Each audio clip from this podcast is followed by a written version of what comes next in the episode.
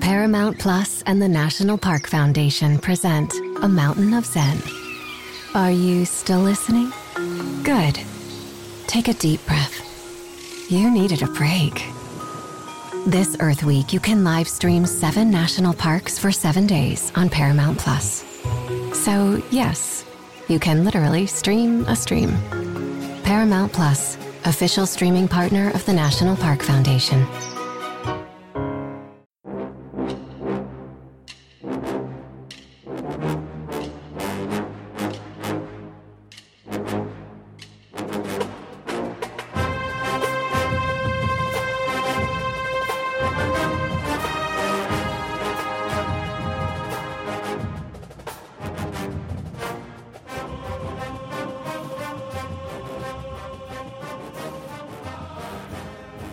Good morning, Bucknoters. Welcome to the Bucknuts Morning Five here on Friday, December tenth, twenty twenty-one.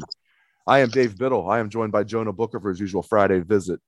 Well, let's start right at the top, even though we talked about it on Wednesday's show and I had uh, Pat Murphy on. Um, it's still very fresh. Ohio State hiring Jim Knowles as defensive coordinator. Word came down Tuesday evening. I'm fired up about this.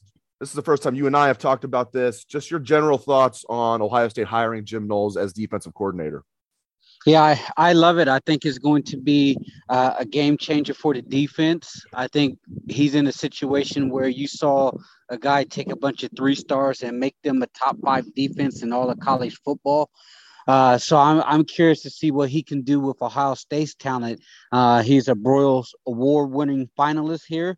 And the fact that he can get a top five defense in the Big twelve tells me that this guy is ready to go. And I think this is critical for Ryan Day because he needs a lieutenant on that side of the football who's going to take charge, create some order, create some structure, and just let these kids fly around and not overthink. And I think that's what you're going to see. And Dave, I, I was saying it on uh, on Twitter earlier in the week after the announcement. I think the biggest detail in regards to this hire that is that is huge for me is the fact that he is also a linebacker coach. So he's going to go into here. This is going to be his baby. This is going to be uh, his his defense that he's going to call. He's going to be in charge, but he's also going to be able to help with those linebackers. So you shouldn't see an issue going forward where linebackers don't know where to fit. Linebackers don't know where to scrape. They don't know how to read their keys currently. So hopefully with him being the the general of the defense, that they will also know where they need to be at as far as the linebackers, since he will be heavily involved in that aspect. So many interesting things about this hire. We'll get to schematics, more about schematics in a moment. But um, another thing I love, Gene Smith is opening up the checkbook big time here. Word is that Jim Knowles will be making two million dollars per season. It wasn't that long ago where an Ohio State assistant coach had never made a million dollars a season. I think that changed maybe, what, like five years ago, if that, four or five years ago, uh, with uh, Kevin Wilson and someone named Ryan Day as well, and they had to uh, prevent him from going to the Tennessee Titans as uh, Mike Vrabel's offensive coordinator. After one year at Ohio State, uh, you knew Ryan Day was a hot name when he's getting offered uh, offensive coordinator jobs in the N F L. Anyway, I love that Gene Smith is opening up the checkbook. I did not expect they would be paying someone two million dollars a year. And, you know, as I think most people listening to the show know, but uh, maybe not everybody, I mean, Jim Knowles had a lot of suitors. I mean, Florida, Clemson, maybe U S C, maybe a few others, L S U, a lot of big-time programs are coming after him. Ohio State had to pay him. Penn State, I think, was coming after him. So, man, I love that Gene's opened up the checkbook here. Yeah, it's it's big, and for the longest period of time, Gene has had the, the reputation of being a penny pincher. Uh, the stakes are getting high. You look look around all of college football, coaches are getting massive deals left and right. Um, I think that with the with the new T V contracts coming up, a lot of schools are going to be w- making a lot more money. So that's giving the opportunity to really pay top tier uh, top tier deals to these coaches. Um, and right now, I just think that it's so critical for Ohio State to get it right on that side of the football, because they just need a competent defense that's going to get stops. And if it's going to If it's going to, uh, you know, cost a little bit more, then so be it. And the one thing that I really like about this, and I, I think it speaks volumes, is the amount of Oklahoma State players going to Twitter and wishing him nothing but the best, and talked about how he has such a positive impact on their lives. So you ne- you never saw any hard feelings coming from the Oklahoma State players. Everybody was just like, he's a heck of a coach. Uh, he's a great mentor. He's a great teacher. He knows his stuff. And uh, if you ventured over to the Oklahoma State twenty-four seven boards, They're they're pretty upset as far as their fans, because they felt that Oklahoma State didn't do enough to keep him, and basically they should have given him a blank check and he writing his number. Um, but at the end of the day, Gene stepped up. I think the next step is he needs to get Ryan Day paid, because there's no way, if you look at Day's current contract and, and the way the landscape is shaping in college football, that he doesn't at least deserve a pay bump. No doubt about it. All right, one more thing on Jim Knowles. I'm curious to get your take on schematics with him. What do you like about his scheme? He runs a four two five, but it, but it, really, though, it's not a traditional four two five. Is there such thing as a traditional four two five? But, I mean, he'll bring a linebacker up as, as like a D N. He'll crash his safeties down. It's a very aggressive scheme. Uh, what do you like about the scheme? Yeah, um, you mentioned it. You know, his base four two five. I even saw some looks where he was – he had three uh, defensive linemen down. So he, he's willing to get exotic with his looks. The thing for me is, you know, we can talk about looks and fronts till we're blue in the face. But for this Ohio State defense, it's, you just need a guy who's going to teach fundamentals. He's going to teach a defense to, you know, read their keys, make the proper fits, get off tackle, get off blocks to make a tackle, and not play in mud. I felt like the last several years with, when it came to this defense, guys were just playing in the mud. Now, what I mean by that is they the ball would be snapped and they're not reacting. Their feet are stuck. Instead of see ball, get ball, guys were just playing slow. And this team, as far as, you know, the, the recruiting rankings, they're way too athletic to be playing in the mud. So if he can come in here and, regardless of his scheme, four two five, you know, three three five type of looks and stuff, if he wants to get exotic, that's great. But make sure that they're fundamentally sound and they're gap sound. And I think that was one of the big things that you saw change from Michigan with Mike McDonald coming over, is not only were they aggressive, they also had, you know, some exotic fronts. But the most important thing is they were fundamentally sound on that side of the football.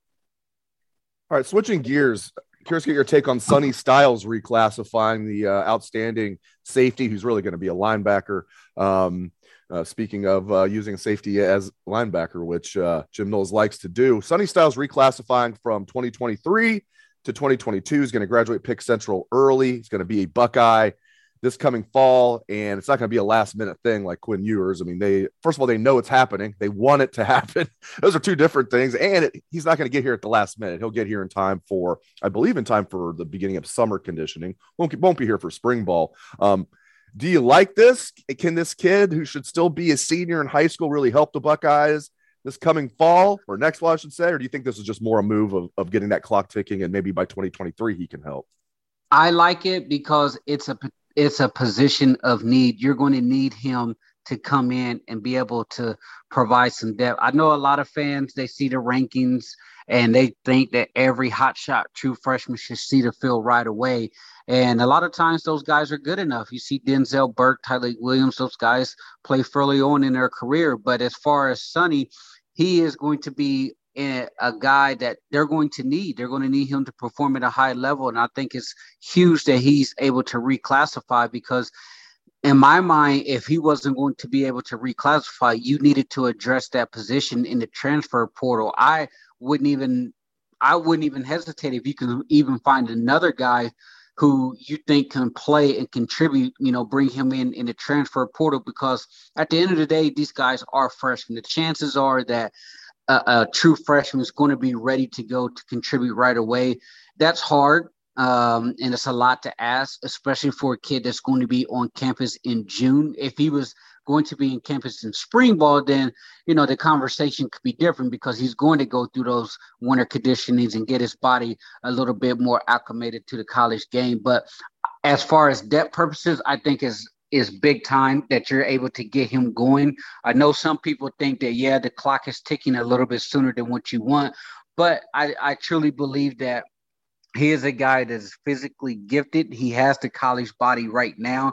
He definitely needs to get a little bit stronger, but I, I, I like the, the move from him. And I think that he has the opportunity to see the field right away, because if everybody look at the, you know, the the safety position and the kind of the what they're looking at as far as the safety to walk down into the box, it it wasn't it wasn't great. I mean, there it left a lot to be desired, but I thought Ronnie Hickman played extremely well there. But we, if you're trying to move him into the box, we saw against Michigan, it can be a problem if, if linemen start getting to him on the second level. He's probably one hundred eighty-five pounds soaking wet. Uh, so I just think that it's, it's a good move for all parties. And if he's happy and that's what he wants to do, then so be it. I want to talk some name, image, and likeness. What are your thoughts on this deal down with the Texas Longhorns, uh, with their booster setting up the fund uh, to, to pay players? Do you think Ohio State's going to start doing that? Just your thoughts on that ordeal. Yeah, and just kind of let our listeners know what Texas is doing. Basically, they have uh, they set up a kind of a, a charitable donation, and boosters, fans, they can donate money to this organization and write it off as a as a tax write-off for, for charity. They're going to take those funds and pay the offensive line fifty thousand dollars a year. They're going to probably disperse other funds to, you know, recruits. Basically, Texas is pay for play right now. They're buying players and they're putting them on uh, a yearly salary here. The question is, is this legal? And yes, it's totally legal under the umbrella of the N C double A, because they refuse to do anything to manage N I L. Now, you have to ask yourself, if you're Ohio State, do you want to swim in these waters? Because the game is changing. I know Ohio State uh, has a kind of a, a compliance give or take there, to where a lot of people think that Ohio State's compliance department overreaches their boundaries, and they're a little bit more strict than what other big time programs are. So if, if there's not going to be any rules to say you can't do this, then I do not see why Ohio State doesn't get in the game. I mean, you look at the boosters and the money that's flowing through Ohio State.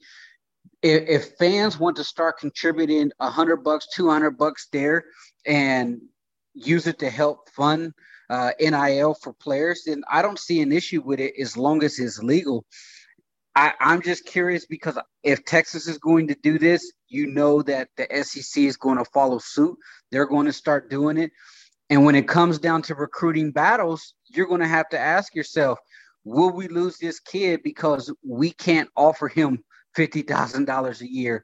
Obviously, not every school is going to be able to, you know, afford that. If you're a high-end blue chip guy, the end goal is to make it to the N F L. That's where the big money is at. But it's really enticing. Some of these kids come from a background where, you know, it, it's a, a background that's pretty rough, and they're going to be the breadwinner future in the future for their family. So if you're able to bring some quick cash in and disperse it to your family and help them out right now, to me, that's a good thing. But it, it creates an unbalanced playing field when it comes to recruiting. If you're on a, you're down to two teams and one team is offering you, you know, two hundred thousand dollars through your four-year careers, where the other one is offering you uh, a free car to drive around campus. So to me, I think Ohio State definitely needs to get in the game as long as the N C double A is going to deem this legal. It's fascinating. Uh, we're going to, there's going to be new stuff to pop up all the time with N I L, and this is the latest. And I agree with you. Um, if it's legal, Ohio State needs to get involved. I mean, it's an arms race. Ohio State, um, whether it's facilities or anything else, Uh, paying coaches at this point, you know, what they're doing with uh, Jim Knowles, and hopefully what they do with Ryan Day. Um, it's an arms race in all aspects. And, uh, and I agree with you. I think they should, and I think they will follow suit as long as that stays legal. All right, last thing. And really, the N C double A has no teeth anyway. So, I mean, it's not like they run college football anyway. So uh, what the N C double A says goes in one ear and out the other for me. All right, last thing. I'm, I'm curious to get your take on what's going to happen next year with Harry Miller. Um, Do you think he is going to battle with Luke Whippler for the center job? Do you think Whippler earned that job, and that's his job now, and then Harry Miller will move to guard? Too early to tell. What what do you anticipate is going to happen with Harry Miller next year? Yeah, it's, it's an interesting case study, because you you have Harry Miller, who has shown to be able to play at that high level. I thought Luke was solid this year. Obviously, he wasn't perfect. He lost a couple battles there. Um, but at the end of the day, if Harry is willing to stay with the program, you're going to provide that depth to uh, the offensive line. And to me, the most critical thing is Ohio State says, let's play the five best offensive linemen. And we saw this year w- what happens when you have that type of mind frame. Yes, you want to get your best players, but they have to be the right players. They have to be the right fit. And when they had the four tackles this year, it was a problem in the run game. So Harry Miller and Whitefield, they're two guys that can play inside. I think Harry Miller, you know, he he played the guard position. I think he can slide over there if they want him to. But I think he will also be in a in a battle. He's going to be in a tight battle. And Donovan Jackson coming in, the five-star, he's going to be in the mix for one of the starting guard spots opposite of Matthew Jones. You have to like that you have the talent there, that you're going to have a battle that goes probably all the way to fall camp next year. But I just hope Harry Miller can stay healthy and his head is in the game, because nothing's going to be given to him right now, because you look at the you look at the talent that's coming back, and there's some there's some road graders there. And throw another name out there, Josh Fryer. He's another guy that's a road grader that has shown the coaches that he can play at this level. So I, I like the bodies that they have. Um, as far as answering the question, I don't know. It's going to be how those guys perform in camp and who's going to win those position battles. Great stuff from Jonah Booker. Really appreciate it. As always, Jay Book, thank you to all listeners out for tuning into the show. We appreciate that very much as well. Hope everyone has a great day and a great weekend. Let's hear that Buckeye swag, best damn band in the land.